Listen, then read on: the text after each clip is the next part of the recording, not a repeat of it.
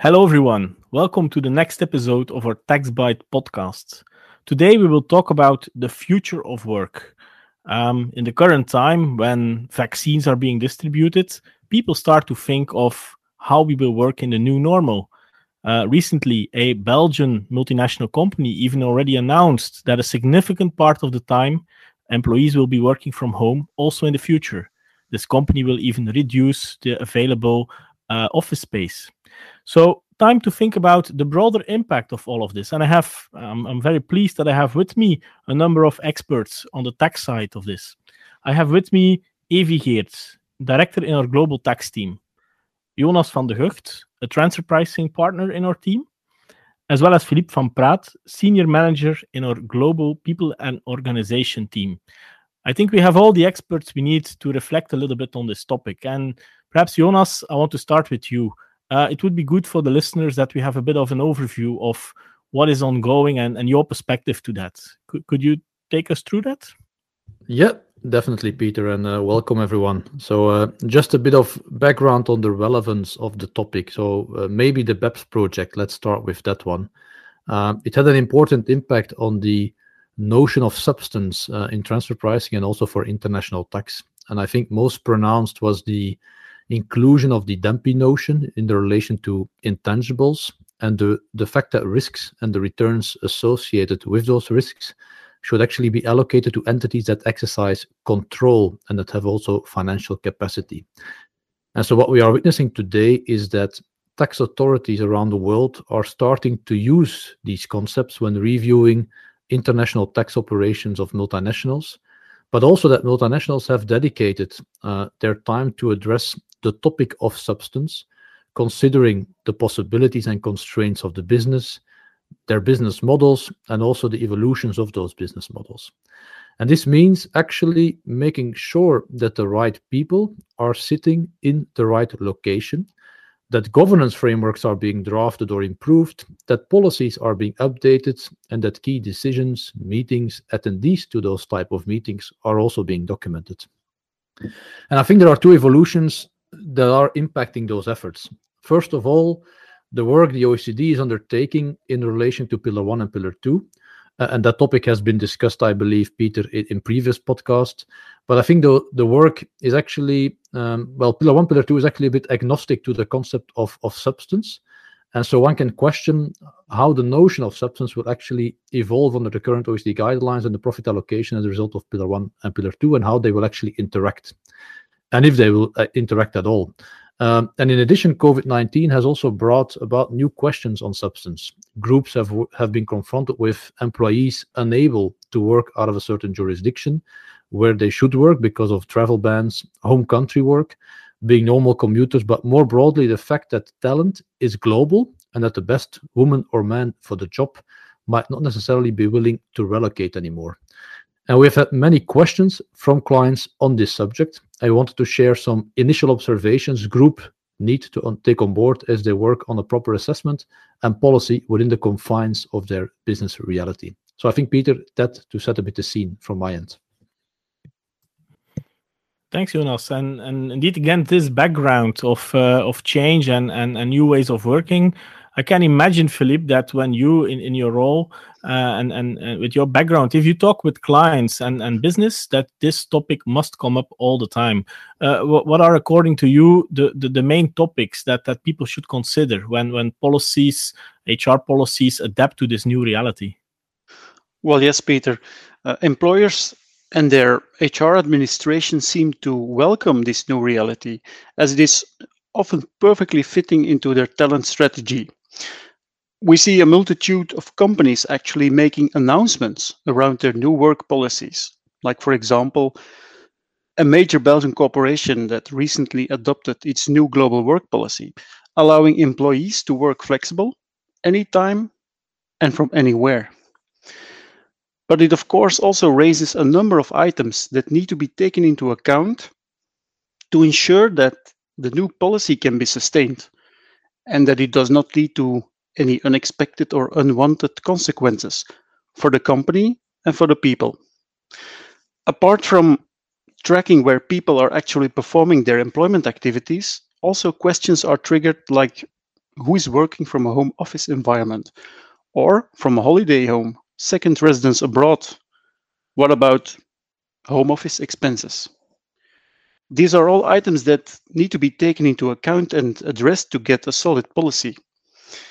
And it goes even further. For example, one could raise questions with respect to the unemployment injury insurance. Is it also covering people who work home abroad? It's not just about the typical long term assignments, short term assignments, commuters, and business travelers, but now also and increasingly about virtual assignments and especially structural, remote based cross border working.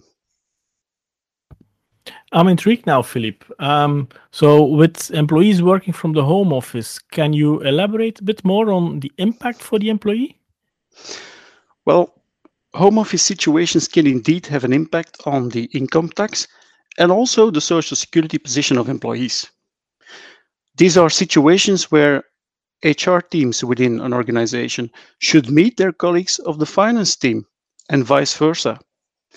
This HR finance interaction will become even more crucial because home working can, of course, result in local employer registration formalities and reporting obligations, which may then require, for example, a shadow payroll. A shadow payroll in a country where the company typically has no presence whatsoever. So, if a person works from home in a country where the company has a presence already, well, this is often typically solved by putting that employee on the payroll of the local entity. So, Evi, I understand that this can, of course, also raise issues from a corporate income tax and a transfer pricing perspective. Can you maybe share your experience in that field? Happy to do so, Philip. Um, in my experience up until now, definitely with the finance team, there was quite a bit of uh, awareness, as Jonas already referred to, linked to substance that people outside a ju- certain jurisdiction working from home or salespeople covering a larger geographical area that includes multiple jurisdictions or even high ranking uh, people within the organization that work outside um, the location of the headquarters could get could give rise to PE issues, so basically taxable presence outside of a certain jurisdiction. Often, quick fixes were introduced by ADIR, um, as you refer to, recognizing a PE or uh, putting a cross charge or on charge mechanism in place. Um, to make sure that the jurisdiction received the right remuneration for the type of services um, that were rendered or the type of activity that, that was done in that uh, jurisdiction.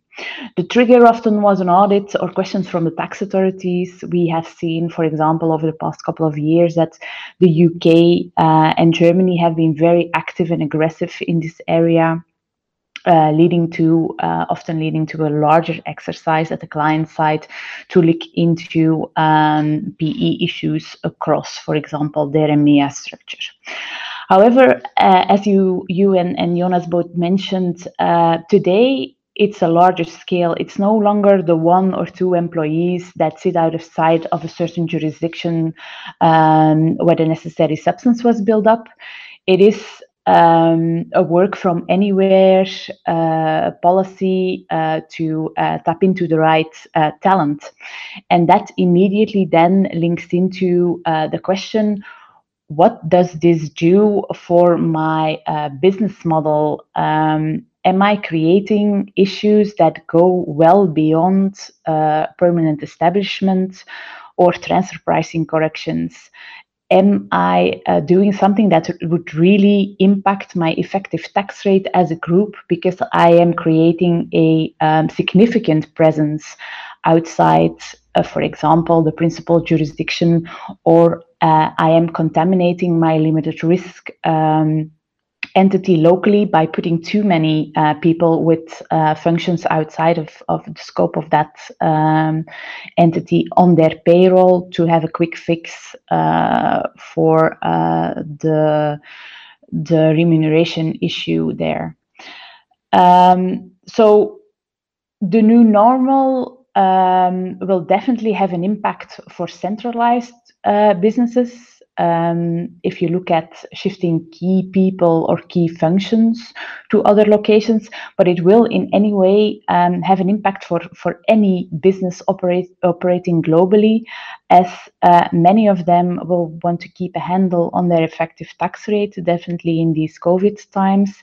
And if they don't stay close to their HR department in terms of hires policy around working uh, from anywhere, this might um, give rise to um, unpleasant surprises and, and tax questions across the board.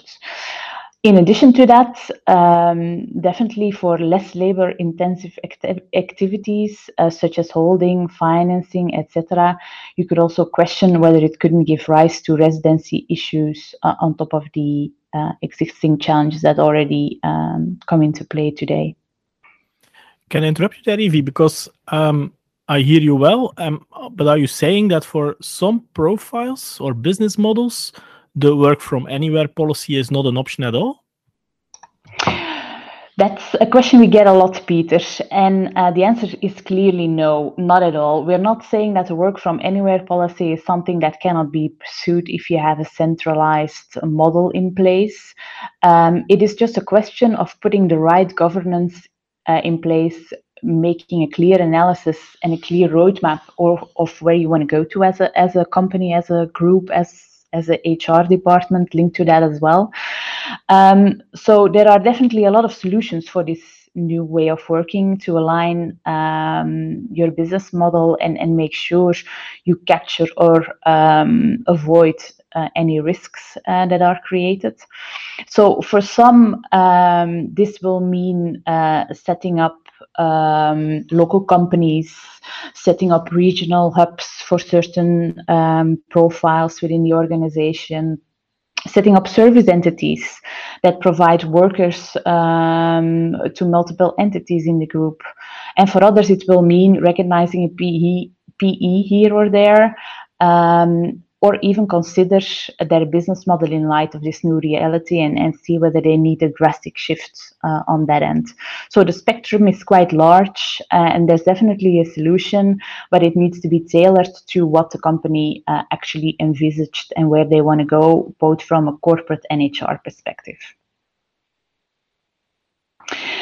But Philippe, from that perspective, um, something that pops up very often as well is home working. Um, and I think there's an update from the Belgian tax authorities that you can share, right?